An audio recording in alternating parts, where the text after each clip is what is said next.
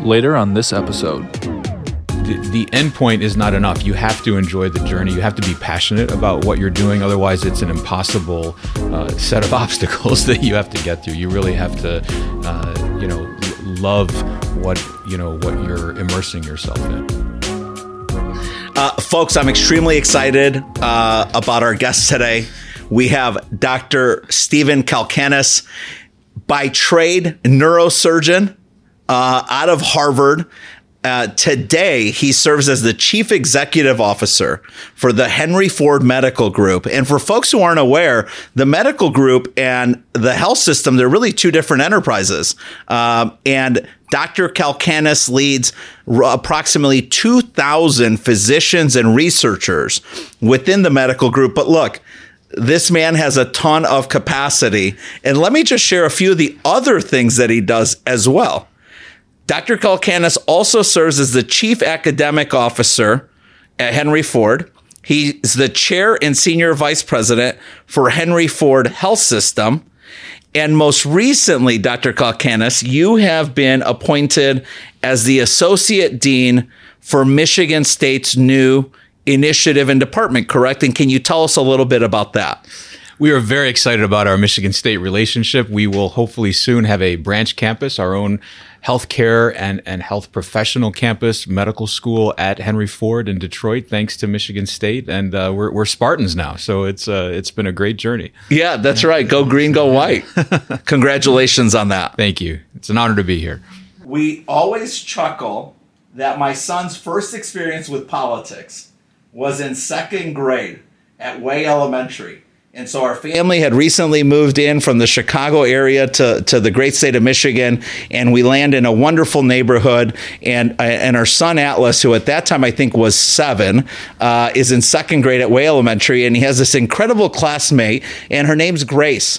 And and one of the the marquee activities and events of the year was voting for mayor of the class. And I just vividly recall my son being so excited. He comes home, he says, Dad, I'm going to run for mayor of the class. I've got a campaign. I've got a, a, couple guys in my corner. He's like, I need to come up with the slogan and I've got to say like a 30 or 60 second speech. We literally worked on that for days. And he was so excited. And Samantha and I like, you could do it, buddy. You know, just be yourself, just be the best version of yourself, be kind and respectful to everybody, and great things will happen. Well, the election comes and goes and the day of that the election votes and the uh, the the winner became public, he came home and he said, "Dad, I lost. I did not win." I said, "Oh, that's all right, buddy. Did you do your best?" Of course. I said, "Hey, who won?" And he said, "A girl by the name of Grace Kalkanis." and Dr. Kalkanis and I met shortly after that at a wonderful event to benefit Henry Ford, and uh, and that story has just always stood out in my mind as to how we've uh, built our relationship. And I don't think we've uh, heard or seen the last of uh, Grace and Atlas and their saga. They uh, they remain uh, great friends in class, but that that is awesome. yeah, that's that's right. Five years later, they're classmates again, right? Exactly. Yeah, so that's wonderful. I'm glad you're here. You know, typically, as, as you know, these conversations are around around, you know, the things that are most important to you that you're passionate about, your upbringing, lessons, uh, wins and losses. But we always start with asking four simple questions. First one, what is your favorite color? My favorite color is red. awesome. it's uh, it's uh, for me. It evokes uh, passion and life and just uh, you know forward momentum. I've always been drawn to it. Don't know why, but uh, red is my color. So great. Favorite childhood superhero. Favorite childhood superhero? Uh, probably Superman. I was just sort of uh, uh, taken with the whole series and, and the saga and just being able to fly off and uh, do cool things. and, and, Dr. Kalkanis has a resemblance. yeah. He has a resemblance. Uh, you're, you're, kind. I don't think so, but uh, um, uh, favorite afternoon snack.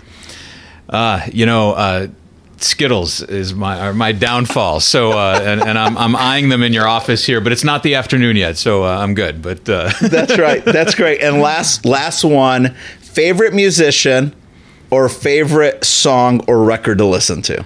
You know, I've always loved U2, Uh, Oh, Bono, "Beautiful Day." Uh, you know the whole the whole thing. But uh, I like Journey. Uh, I have a pretty eclectic, wide taste in music, some classical music. But those are those are some big ones. So. Do do you and Laurel and the children play music in the home?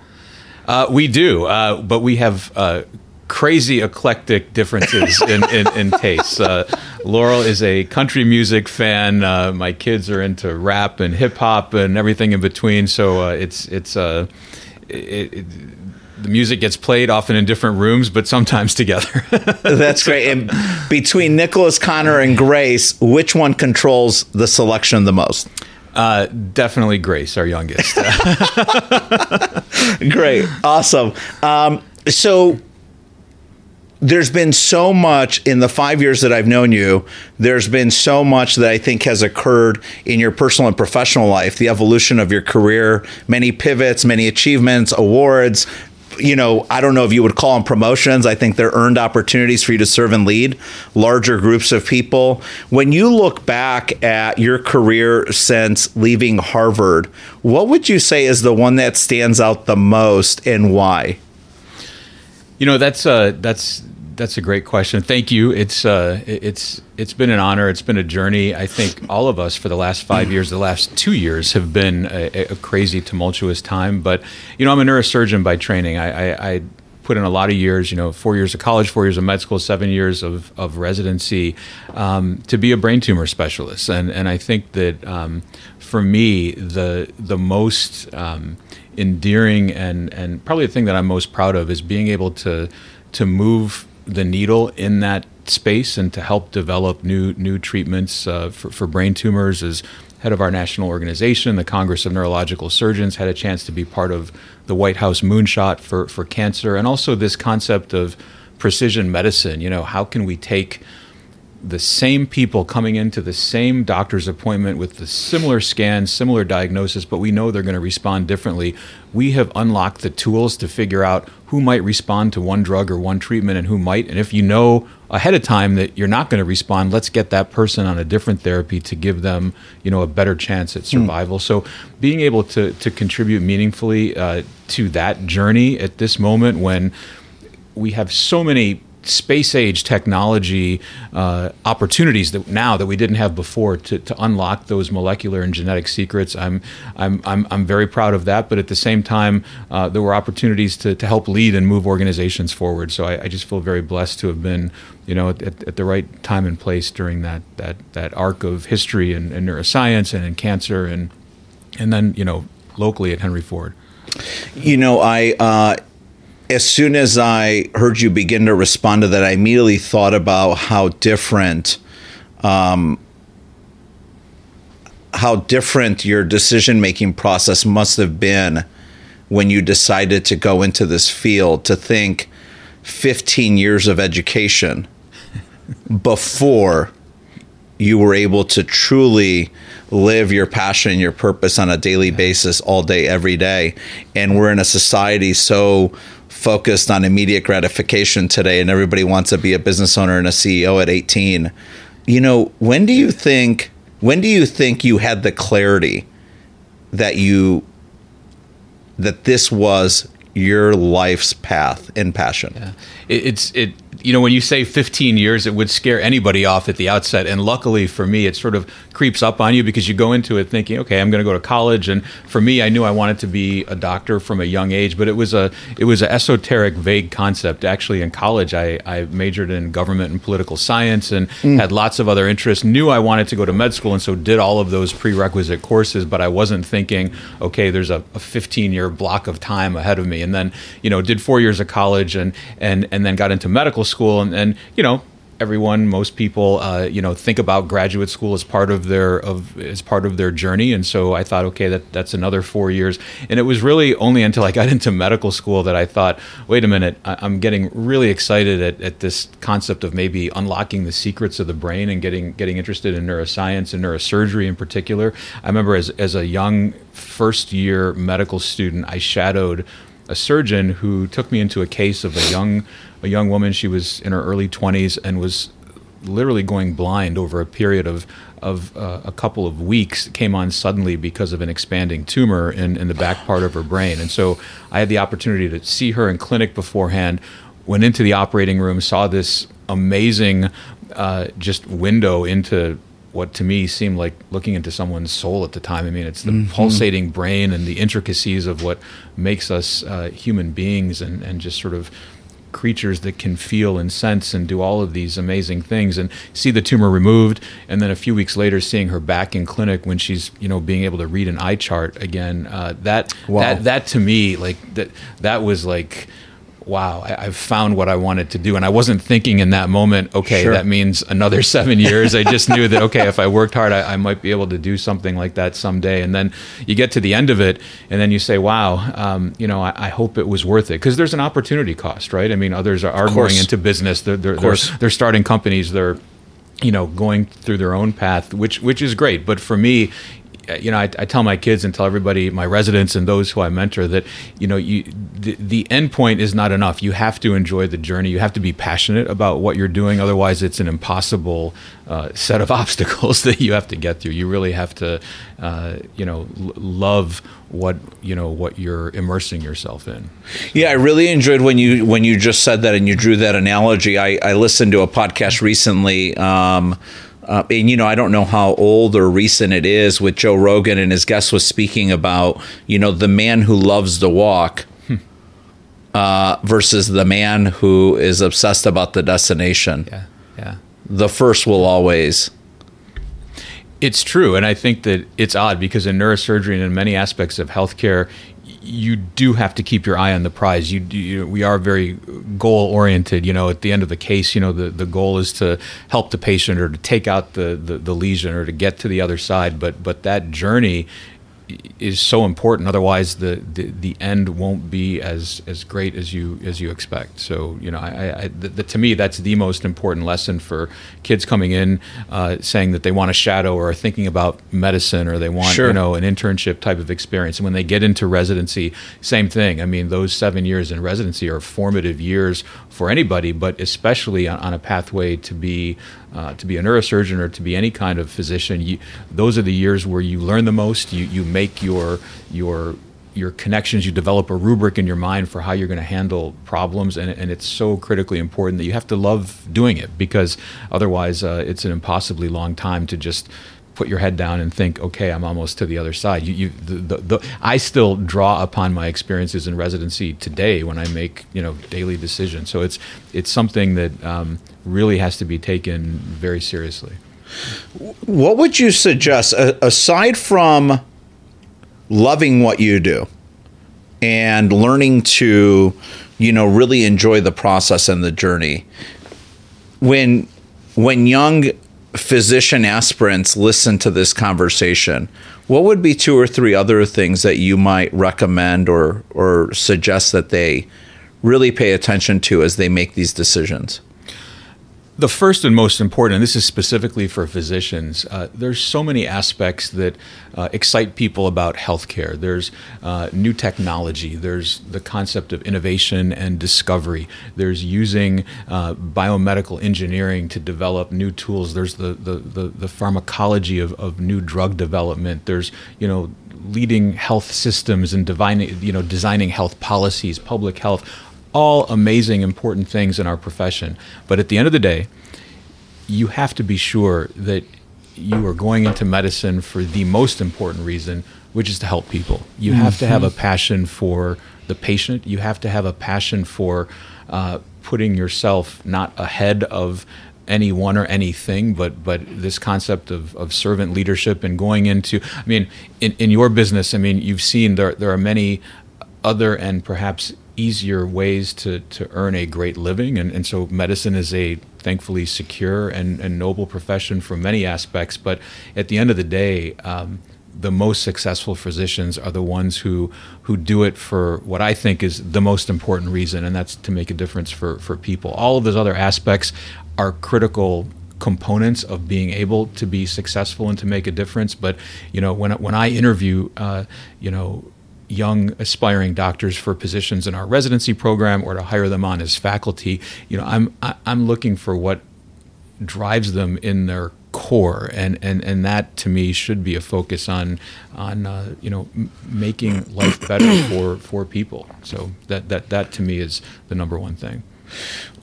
As as they so let's assume that we have a young physician aspirant. They they love what they do. They're committed to the process and the journey.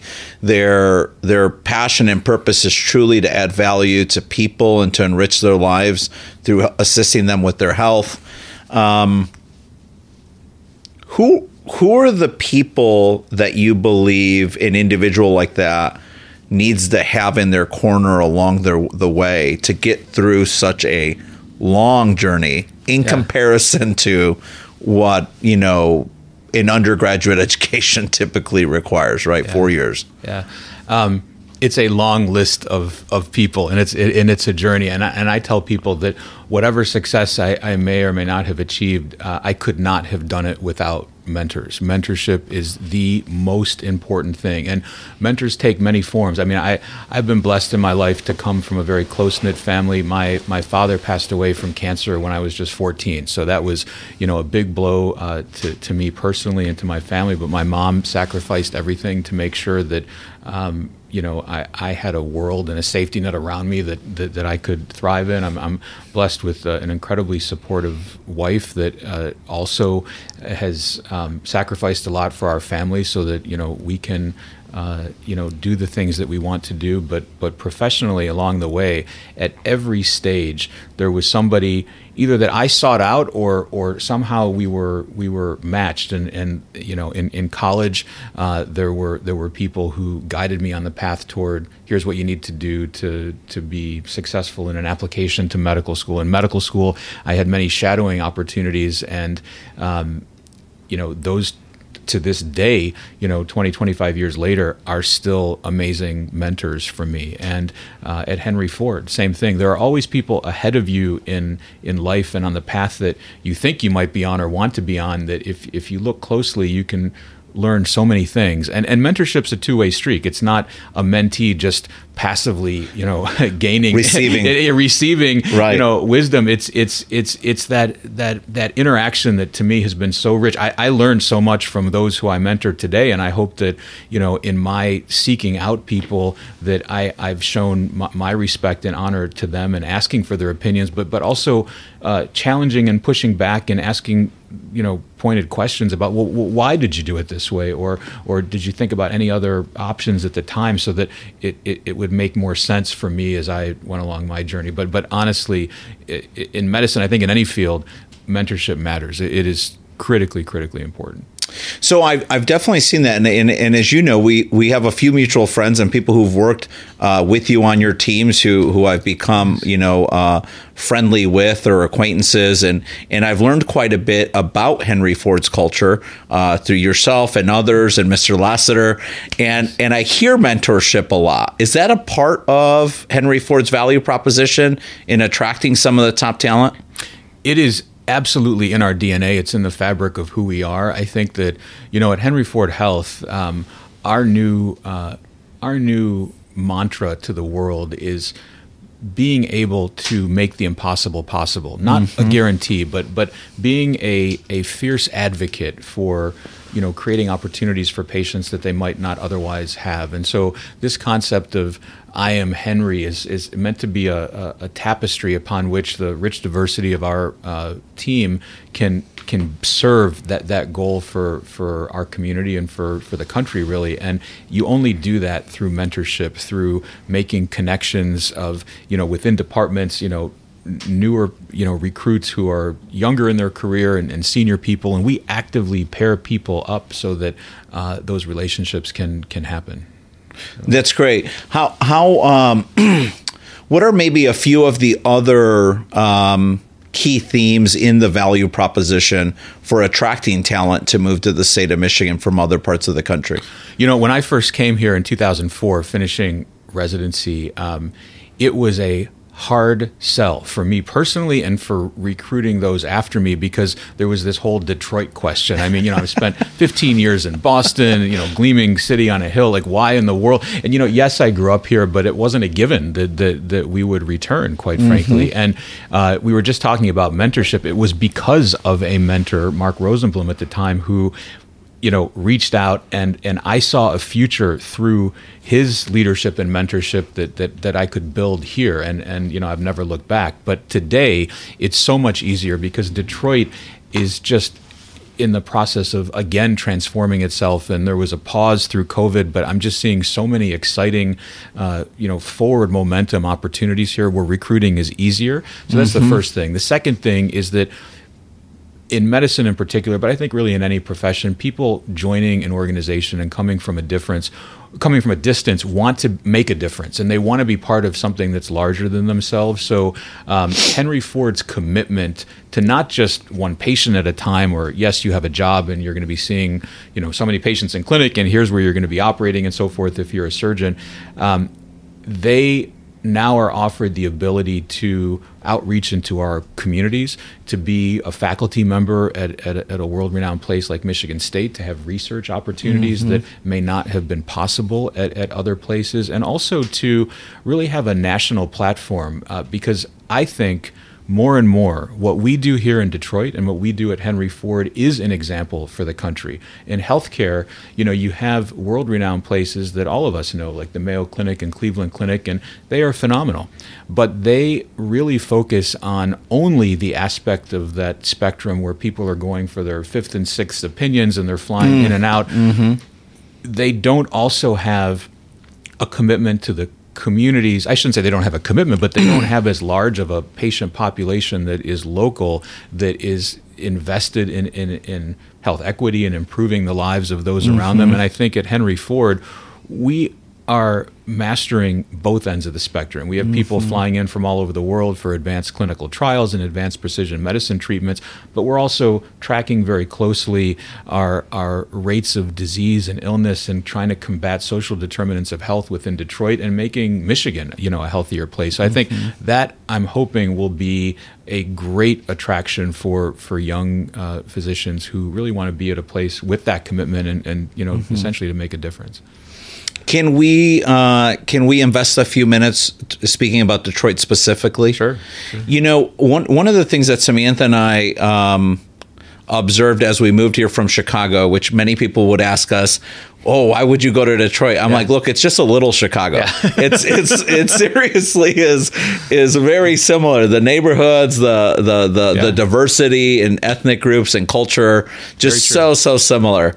Um, I would say Detroit." Uh, having all the stadiums and arenas uh, within blocks of each other makes it really special. Yeah. If you enjoy watching sports yes. and com- competition, um, food scarcity though, you know, when we moved here, we quickly realized there's not just an overwhelming focus and need to address nutrition for children but i'm guessing that that you know nutrition, you know, dictates the quality of their sleep that which dictates their ability to learn Absolutely. at their highest level, which dictates their ability and desire to maybe do extracurricular activities like sports or science camps or other things. You know, I just find in my very limited education around health that, you know, food matters and the access to the right food or slightly better food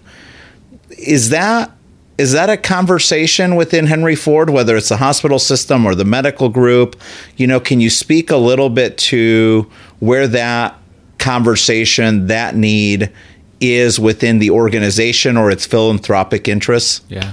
It is an incredibly sobering and, and critical point. Not only food scarcity, but this this concept of social determinants of health and how from a young age small tweaks in the human condition that many of us take for granted a good night's sleep or you know a, a, a, proper dinner the night before or having parents at home in the morning to get people up for school uh, for kids up for school that matters in terms of the rates of asthma the, the rates of just paying attention in school early dropout rates diabetes hypertension obesity. And then if you take that cohort of individuals and fast forward 10 20 and 30 years their life expectancy is sadly, shockingly, in this great country of ours in 2022 still is a plague right in our own neighborhood. So it is something that we feel passionately about. Um, this concept of health equity and our commitment to Detroit hmm. is what Henry Ford.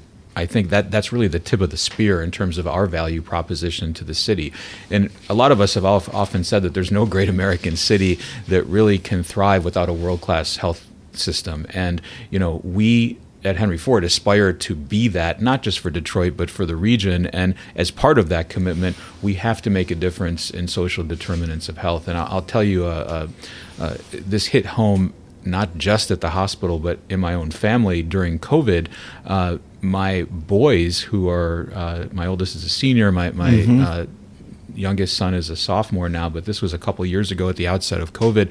They were watching the news and they were truly dumbfounded and shocked that there were food lines and soup kitchens of people, you know, during the pandemic that really it just made everything more stark and, and had you know mm-hmm. no access to food and so uh, they took it upon themselves to start a charity they sold masks masks for meals and they, I'm, I'm, so proud of them it's a plug for them that they raised you know fifteen twenty thousand dollars to, to mm-hmm. give to the food effort in the city but my point is it happens literally a couple miles away from mm-hmm. where uh, where we were living. It's not just in areas that, that you might think of as as historically underserved, or or you know you might see some blight in, in communities. It is a real problem, and so Henry Ford Health, wherever uh, you know people see our blue sign, should serve. I hope is is a beacon for that commitment as well. And so nutrition, uh, but also uh, good health habits and and exercise and access to to healthy living situations.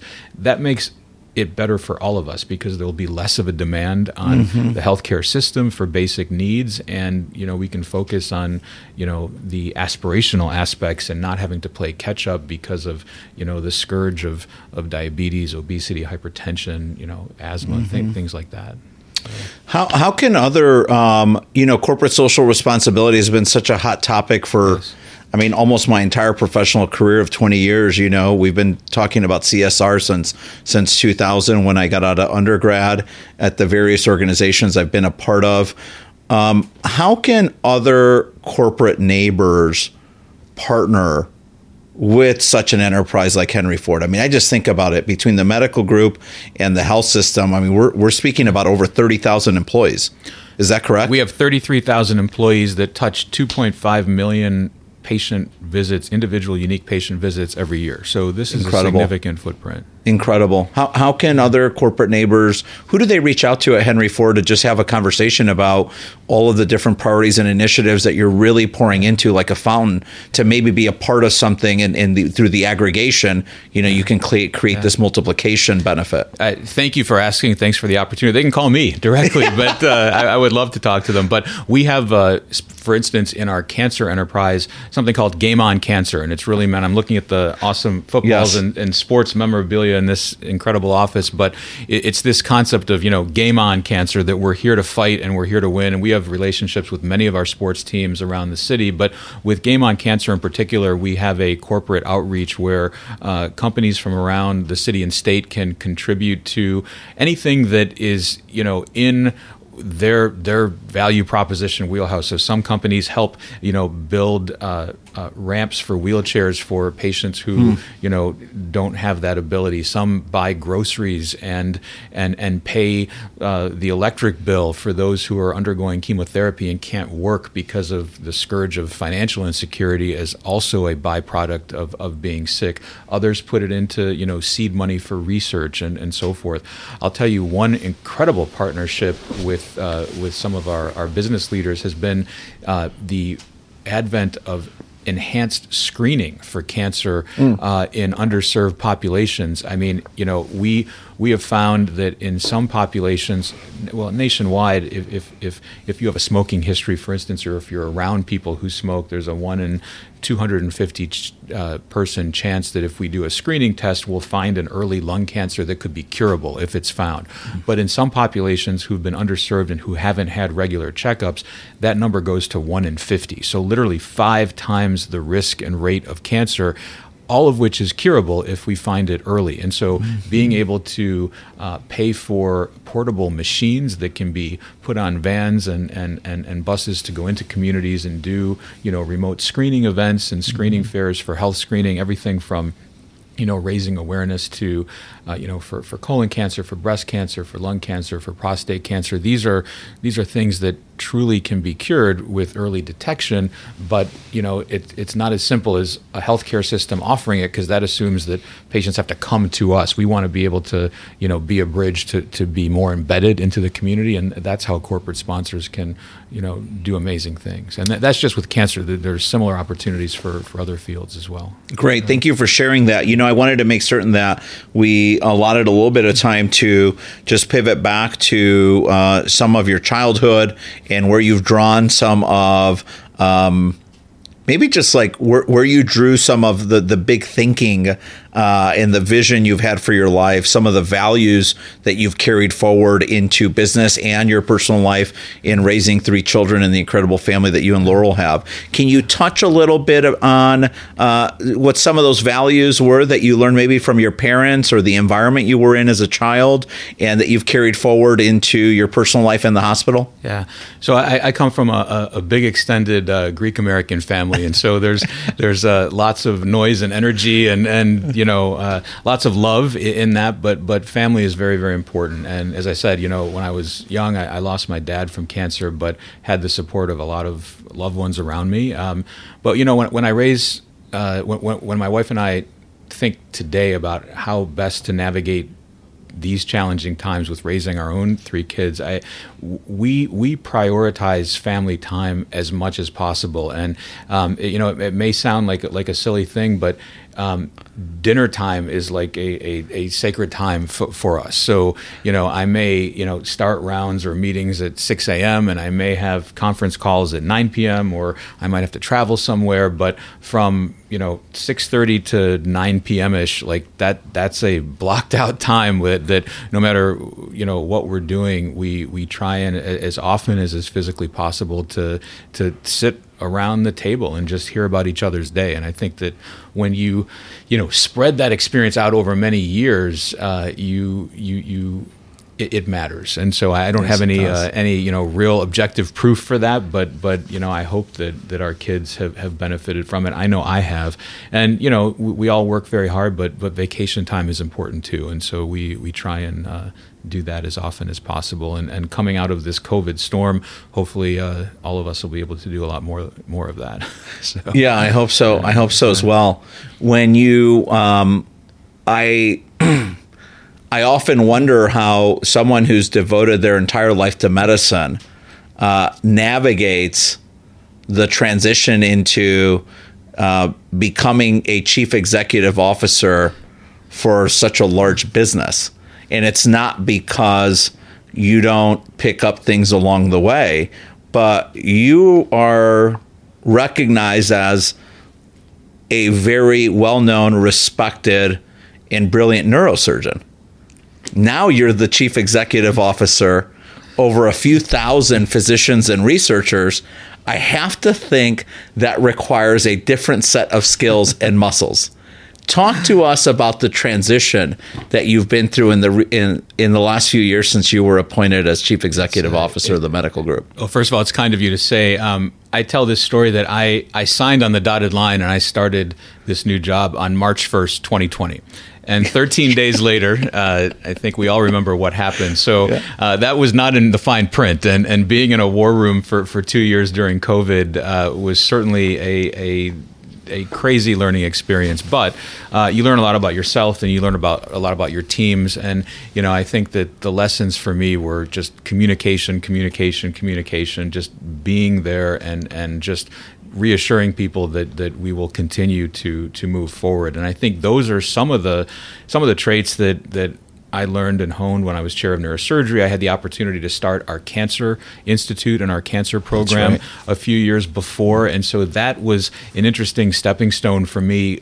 Um, moving a little bit out of my comfort zone sphere in the neurosurgery world and, and building something a little bit bigger. And, and I, I became um, really, uh, I guess, excited about the future, thinking that, you know, I, you know, if you put the right people together and, and have the right ideas, you, and have the right plan, which is important, you can instead of helping one patient at a time with each surgery, which to me is still I still enjoy doing and, and, and it still is so core to who I am, but to, to help larger groups of people and to make a difference in mm-hmm. a community that that opened up a whole new world I think for leadership opportunities and for thinking you know how I wanted to spend you know the next part of my career so you know seeing some of the success of the cancer uh, journey and you know building this this pavilion now that we have on Grand Boulevard, uh, that that then led into an opportunity where again mentors mentorship mm-hmm. matters. Uh, someone tapping me on the shoulder and saying, "Hey, you know, you should really think about this," and mm-hmm. and uh, took a hard look at, at, at the pros and cons because there are always pros and cons in any decision that you make like this, but. Um, yes, I miss being, you know, in neurosurgery more frequently, uh, and certainly uh, COVID has, you know, I, I, had a perfect plan laid out on March 1st about how I would, you know, have my OR day and my clinic day, and I would, you know, uh, run the medical group uh, at, at, all these other times, and, and all of that went to the wayside. But but coming out now and and and on the other side of this, uh, you know, I'm I'm eager to kind of get back to uh, doing a little bit of both. So. What what is one of the simplest uh, things that you miss about being in surgery on a consistent basis, besides the impact, right, of what you do to help people? But what's just a simple thing that you're like, I miss that? Uh, two things. Um, one, and, and thankfully I still get this because because I still am able to operate, but that that moment when you walk out of the operating room and you're able to sit down with the family and look in their eyes and say, you know what, we we, we got it. We were able to, you know, you know, bring yeah. this patient through successfully and to see to see the relief on their faces and to know and you know, of course, not everything always goes well, or certainly in, in, in, brain cancer doesn't always have a great outcome. But for me, it's being able to to give hope because I am buoyed and inspired by that. So I I, I miss that doing I miss doing that more often. Uh, uh, you know, compared to you know when I was operating all the time. Uh, the second thing is when you're in the operating room, uh, there is a peace, there is a serenity, there is this concept that you know you're in the operating room, so the world kind of fades away, and there's there's no you know 20 million Zoom meetings and calls and texts and you know yes. it, it, you, you are singularly focused on the most important task at hand, which is you know the patient on the operating room table and uh, you know in in the roles that all of us have in the day to day craziness of you know endless sort of responsibilities that it, it uh, I, I, I, miss uh, that aspect of it. So it, you uh, you reminded me of how extremely OCD I am before I sit down with a client to discuss like a financial plan. Yeah. Is there something that you were obsessive about that you did every time before going into surgery that you can share? Oh, by definition, neurosurgery is. I mean, OCD is normal in neurosurgery. I mean, there's a whole checklist. I mean, I just the rubric of going over every last imaging study and looking at every angle and the, the 3D models of you know for me and brain tumors and you know how close was it to a vessel in the critical portion of the brain and then even the setup, the how the patient is placed on the operating table. You know, when anesthesia is first being delivered, making sure that you're there there to you know look at all of the numbers and, and, and the vital signs to make sure that it's safe to proceed. I mean, at every step, and it doesn't end until the surgery's done. There's just a running checklist of every le- so so yeah. OCD doesn't faze me as a neurosurgeon. It's yes, it's, uh, you know, it's part, part requirement we do. Yeah, so I, I appreciate that. Uh, Good. And anyone. um, so you referenced servant leadership, and I wanted to make sure that I didn't forget to come back to this. So. Um, I, I think Simon Sinek is is one of the uh, the greatest thought leaders on the planet right now speaking on servant leadership, teaching and coaching organizations how to truly prioritize their people as their greatest asset, knowing that nothing great typically happens by the efforts of one person alone, right? It's it's collaboration, it's teamwork, it's It's um, creating an environment where people have a great vision and, and commitment to aspire to do better. Um, what are what are a few of the characteristics that you or Henry Ford looks for when they are saying, "Hey, it's time to promote someone into this new role that's going to have greater responsibility over people and Henry Ford's value proposition"? What are the characteristics that you're looking for?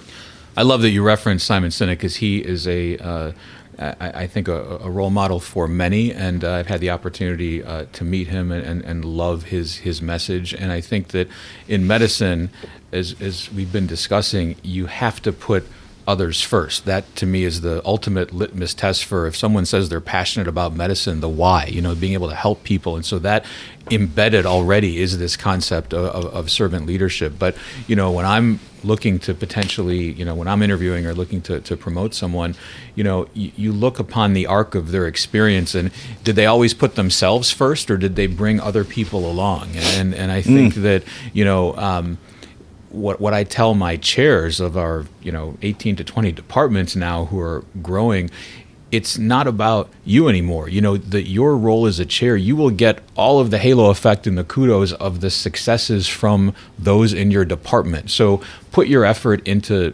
mentoring those young faculty members mm-hmm. who are trying to write their first grant or who are trying to, mm-hmm. you know, mm-hmm. build their, their patient base and, and, and, and their referral network or whatever it might be. Because at the end of the day, a collection of, of mentored superstars who are grateful for the opportunities that you've given them as a mentor, it just reflects back on you and, and, and you know exponentially. And so I think that um, you know most people I think uh, on our team get that, and it's something that I think we just constantly should should model because to, to me that makes all the difference. Are there programs within Henry Ford that uh, reinforce some of these? you know leadership traits or characteristics to you know like for a high potential group let's say yeah so it's a great question that you're asking one of the things i'm doing later this afternoon is sitting down with our executive team and uh, deciding upon and this is I dread it and I love it at the same time every year. But we have something called the Physician Leadership Institute, and so we've okay. invested for the last 15 years.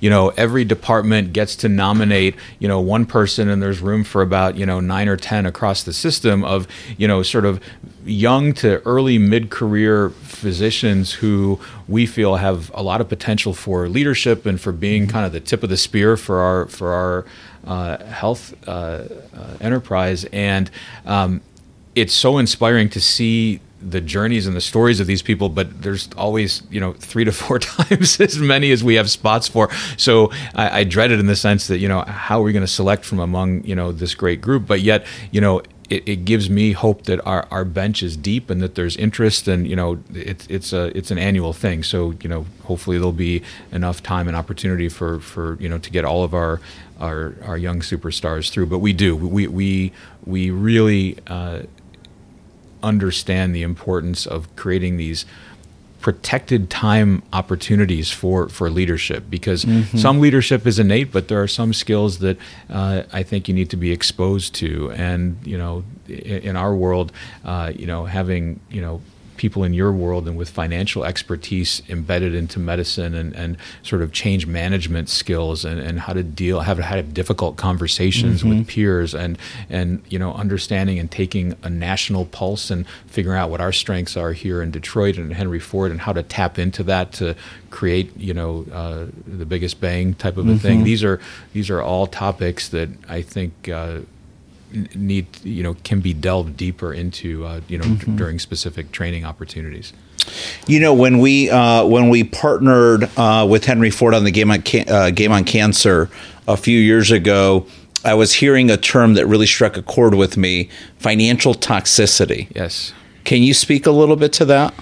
So it is it is a heart wrenching and heartbreaking concept that imagine that you are diagnosed with cancer or a loved one is diagnosed with cancer and that in and of itself is is so much to deal with. And you're going to doctor and nursing visits you might need surgery you might need chemotherapy and radiation therapy but all of these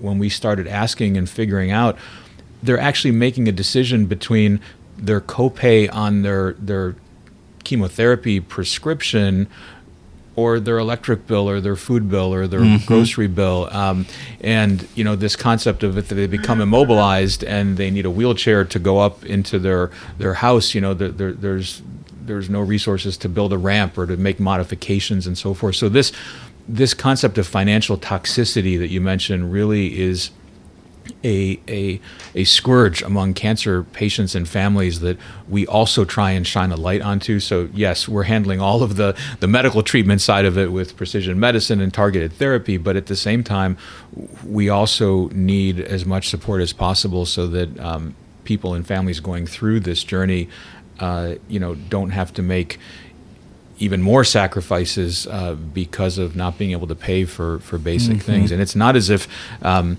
you know, th- th- these are people who've had jobs and who are have been hardworking and never missed a payment. But you know, mm-hmm. it, many families are one paycheck away from from not being able to pay their rent or for you know ba- mm-hmm. basic bills. And and cancer, unfortunately, uh, one of the many devastating aspects of it is uh, you know the potential to, to wreak havoc on, on all aspects of, of life. So mm-hmm. that's something that we we try and focus on to alleviate. No, and I um, and I appreciate you expanding on that and sharing that with our listeners. I uh, was extremely impressed as I visited with a few different physicians on that topic after I began to hear it spoken of often. I was like, well, what is what exactly is that? And to just know that uh, Henry Ford as an institution, as significant of an institution as it is, not just in the Midwest, but serving patients across the country, that that's a priority of theirs, and that's a conversation at the table with the decision makers like yourself and Mr. Lassiter and others. Yeah. Well, Wright is, has been an amazing CEO, and uh, you mentioned Wright Lassiter, and I think that our commitment to this is that that's how we lead. That that, that is what we lead with mm-hmm. because we want to be the solution for mm-hmm. the entire person, the entire community, not just mm-hmm. when they happen to be, uh, you know, in their appointment dealing with the medical issue. Mm-hmm. So uh, that's something that that is critical, and and you know uh, Manny, I want to thank you for your support for Game on Cancer, and, and you may not mm-hmm. know this, but when you stepped up and when mm-hmm. you know this this enterprise uh, donated, it it forced a lot of other people to say, well, you know, maybe I should do it too, and and, and mm-hmm. it, it, matters. I mean, it, it does create it does create a, a crowdsourcing sense of yeah. you know we can we can actually make make a difference. So so thank you. Yeah, we appreciate that, and I, I, I love it. R.J. King often speaks about you know the rising tide lifting all boats, and yes. you know we we try to do our best to do our part and be a part of the solution. You know, it's the aggregation of marginal gains, right? It's the aggregation of yes. marginal gains. Um, you know, let you know we're getting ready to wrap up. You know, maybe thirty seconds on the vision of Henry Ford as you look at the next ten years. Are there specific things that are extremely high priority, something that's unique, or just the vision in general of the organization? Yeah, my thank you for asking. My, my moonshot to, to my team has been over the next decade.